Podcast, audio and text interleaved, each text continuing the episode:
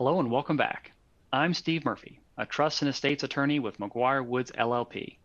And this is Once Removed, my podcast on estate planning, trusts, property, taxes, family, legacy, and everything else on my mind.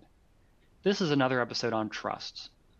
One of the things we'll try to do here on Once Removed is to discuss some cases that highlight some of the issues we'll be discussing. In the last few episodes, we discussed trusts, their advantages and disadvantages, and how to structure trustee discretion, and the concept of rules versus standards.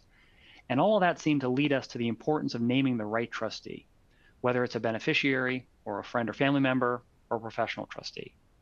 But in that last episode, we left with one parting comment that you could also give persons the power to remove and replace the trustee. And if it's important to decide who to name as a trustee to begin with, then it follows that it's also important to be able to remove and replace that trustee.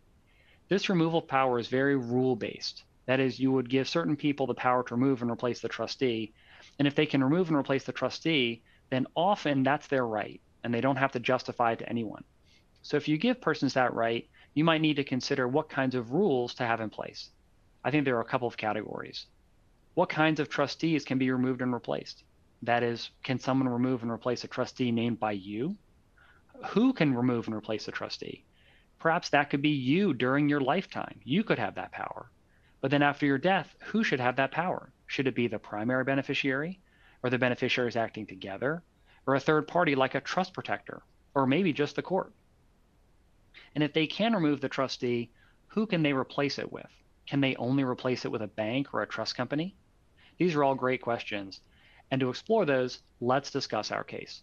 This is the case of the Leo Kahn Revocable Trust. It's a recent case out of Massachusetts. The full case citation will be in the case notes.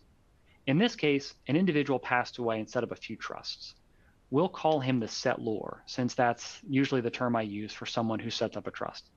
The settlor created a spousal trust for the benefit of his wife. We'll call her the spouse in this summary, rather than using her name, since that just helps to remind us of her relationship to the settlor. The spousal trust benefited the spouse during her lifetime, and then upon her death, she had the power to decide where the assets passed. And if she didn't exercise that power, the remainder passed to her descendants. The settlor named three trustees of that spousal trust the spouse, the settlor's son, and a third trustee. We'll call the spouse the, the we'll call the settlor's son the stepson because it just highlights his relationship to the spouse. He was her stepson. Eventually, the spouse wanted to have the stepson and the other person removed as trustee. By the time of this case, the other trustee had passed away, so the spouse was just trying to remove the stepson. And the trust document gave the beneficiary certain powers to remove trustees. But the problem is that the trust document said that for trustees named by the settlor, like the stepson, they could not be removed quote, with or without cause.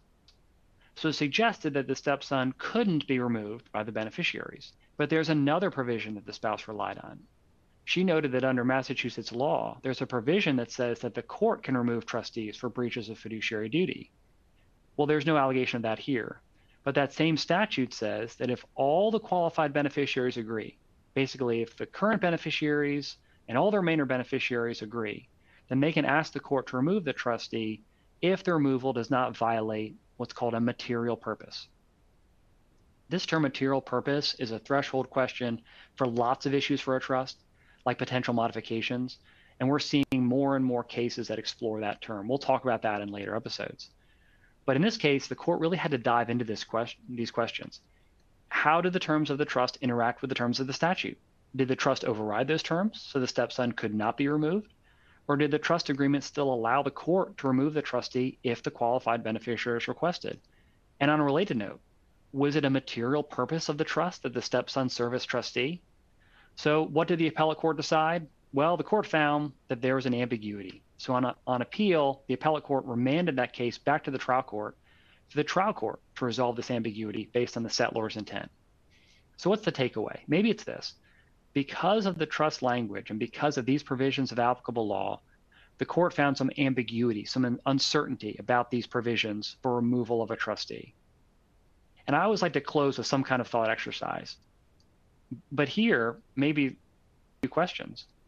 Who is the right trustee for you to name? What kinds of trustees can be removed and replaced? Who can remove and replace the trustee? And if they can remove the trustee, who can they replace it with? There's no right or wrong answers here. And in fact, we could imagine any number of reasons why the settlor in the Kahn case would have decided one way or another.